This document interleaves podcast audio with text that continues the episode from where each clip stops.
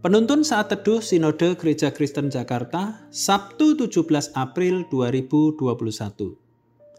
Diskriminasi, Roma pasal 3 ayat yang ke-9 dan ayat yang ke-10. Jadi bagaimana? Adakah kita mempunyai kelebihan daripada orang lain? Sama sekali tidak. Sebab di atas telah kita tuduh, baik orang Yahudi maupun orang Yunani, bahwa mereka semua ada di bawah kuasa dosa. Seperti ada tertulis, tidak ada yang benar, seorang pun tidak. Salah satu siasat iblis untuk menghancurkan umat Allah adalah dengan memecah belah gereja. Salah satunya adalah dengan cara diskriminasi. Diskriminasi adalah pembedaan perlakuan berdasarkan ras, jenis kelamin, kelas sosial, atau hal lainnya.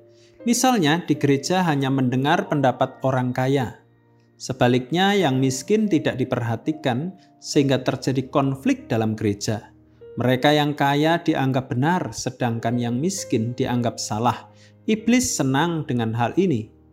Ada persoalan yang terjadi di jemaat Roma yang beranggotakan etnis Yahudi dan etnis Yunani.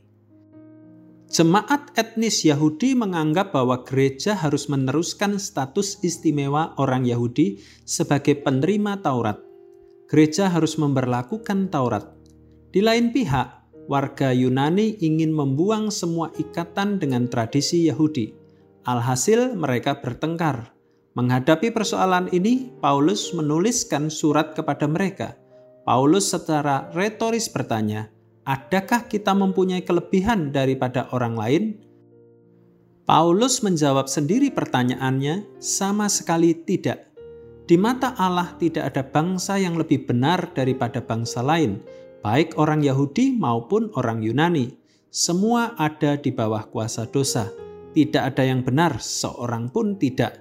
Dengan kata lain, tidak ada bangsa yang lebih baik daripada bangsa lain.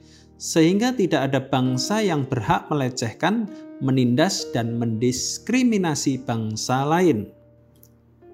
Gereja masa kini juga demikian.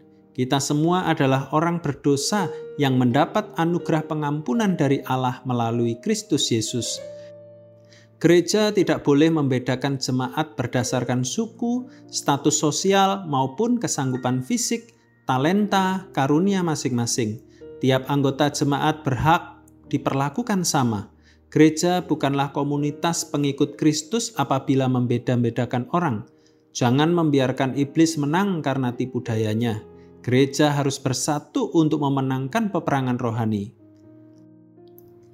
Allah tidak membedakan orang, maka itu juga yang menjadi sikap gereja. Tuhan Yesus memberkati.